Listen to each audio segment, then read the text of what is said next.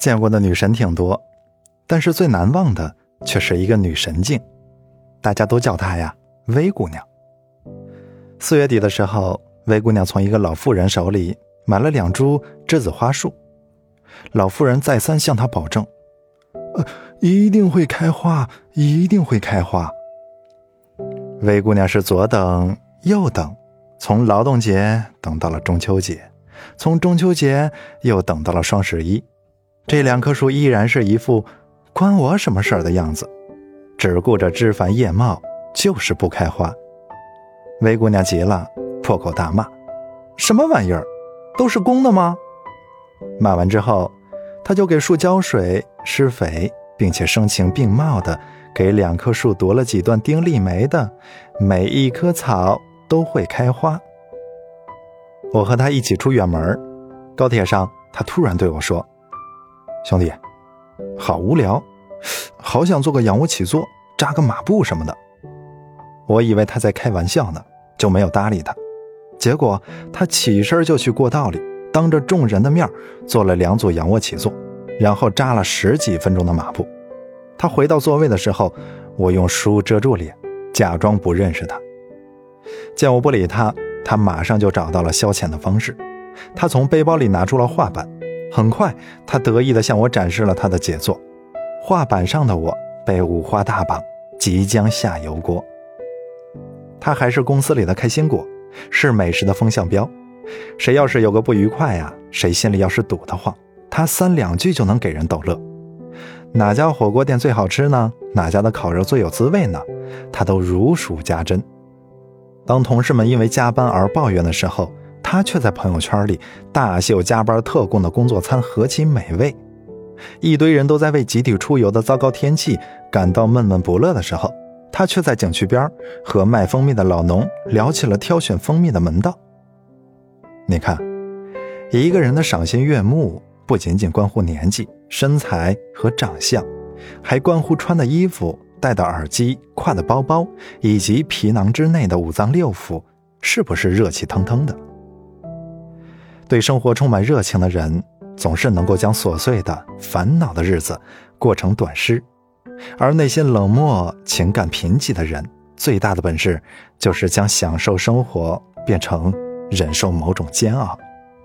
比如你，你意识到自己越来越挑剔，想打交道的人一百个里面都找不出一个来；你发现自己越来越喜欢沉默，就像是一座死火山。你既享受着这样的安宁，同时又对他的索然无味感到绝望。可是，到底怎么和这个世界打成一片？你看了无数本交往秘籍，却依然没有交到什么至交朋友。怎么将这个世界逗乐？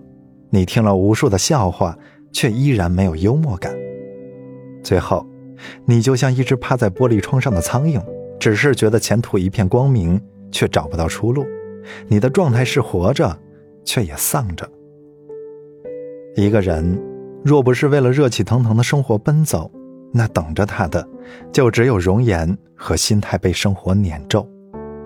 当你陷入庸常的生活，在心力交瘁的边缘游走时，热气腾腾的灵魂就像是一个恰到好处的拥抱，一句落在心坎上的抚慰，它能指引你怎样巧妙地反击这种枯燥，同时又提醒你，活着这件事。并不总是那么艰辛。就算那些拥有大长腿的人走起路来确实会很性感美丽，但只有小短腿的你照样可以开心的蹦跶。就算那些出生在富贵人家的人，他们日日夜夜是灯红酒绿吃满汉全席，但是作为普通百姓，你照样可以一日三餐顿顿津津有味。我的建议是，别婆婆妈妈。别碎嘴，尽量去做点有意思的事情。如果非要有个顺序，那就先做有意思的事情里没有做过的，尽早远离不合适的人。如果非要给合适立个参照标准，那就看他是增加了你对生活的好奇，还是消减了你对爱情的热度。想买的东西，在力所能及的情况下，咬咬牙还是买了吧。想去的地方，在有条件的前提下，挤挤时间。还是去了吧，钱不花就不是自己的，景色不看就是上帝的。人生就是一场体验，请你尽兴一点。遇到坏人，该拉黑还是得拉黑；遇到红包，该点就点。粗茶淡饭不要紧，朋友散场没关系，兵荒马乱也无所谓。只要你拥有热气腾腾的灵魂，日子就不会差。喜欢谁就去示爱，想要什么就大胆的去异想天开，不被生活拒绝一下，你还真当自己是仙女了。说到这儿啊，我突然想起了小 T，她不是仙女，而是一个长得很糙的萌叔。小 T 的萌萌在出人意料上。有一次啊，他找了几个下属开会，结果一不小心就到了半夜十一点，于是他就点了几份外卖。可是时间过了很久，外卖还没有到来。他打电话给外卖小哥才知道，送餐车坏在半路上，还在修理。几个下属听完就火了，忙着说要电话投诉。小 T 二话没说，下楼弄了个自行车，骑了二里地，自己去取了回来。那天晚上，他发了这样一条朋友圈：“我才是你们的盖世英雄，在你们饥肠辘辘的时候，我会脚踏小单车，穿着高档西装，拎着鸡腿和意大利面来见你们。”在旁人看来，小 T 很爱笑，也爱搞笑，他的口头禅是。像我这样，一大把年纪了还可爱的很，真是罪过罪过。但是我知道，他的笑容背后真的是咬紧牙关的灵魂。小 T 是从孤儿院出来的，用他自己的话说：“我不知道自己姓什么，但我知道自己该信什么。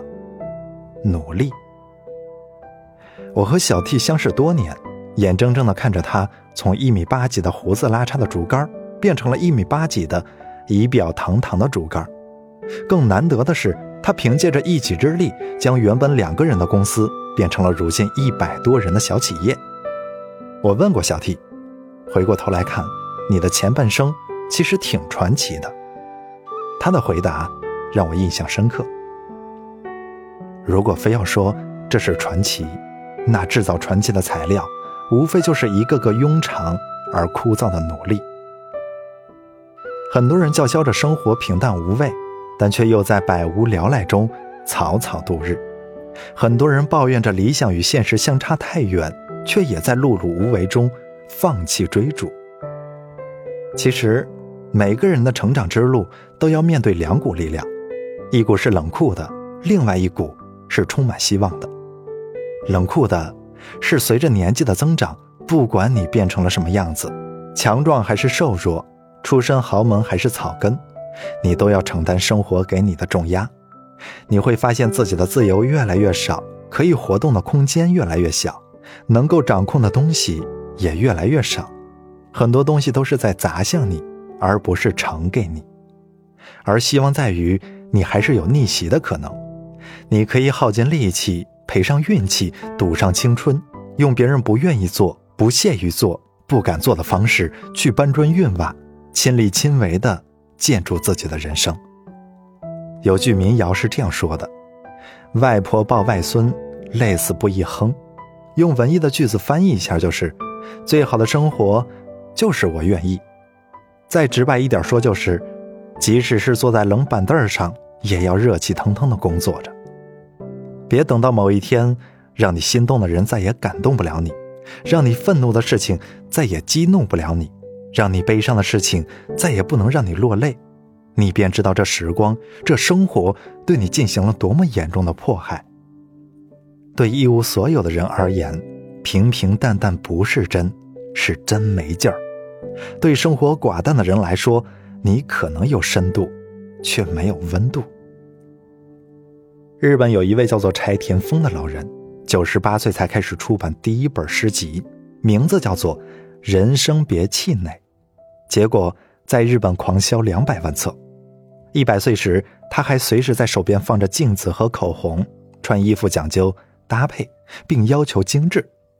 他说：“即使是九十八岁，我也还要恋爱，还要做梦，还要想乘上那天边的云。”他说：“请不要叫我老奶奶，问我今天礼拜几，九加九等于几，拜托。”请不要再出这类傻瓜的题了，好吗？那么你呢？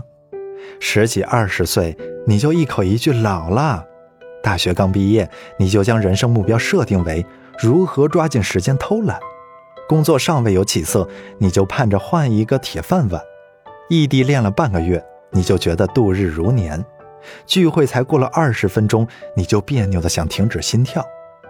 那结果必然是，所有你暂时追求不到的目标，都轻易的被你归类为痴心妄想的目标。一切你伸手够不到的位置，都成了你遥不可及的远方。朋友喊你去 K 歌，走吧走吧，唱他一个通宵。你摇摇头说：“哎，不行啦，老啦。”旁人怂恿你去追女神，当年你喜欢的人还单着呢，去追呀。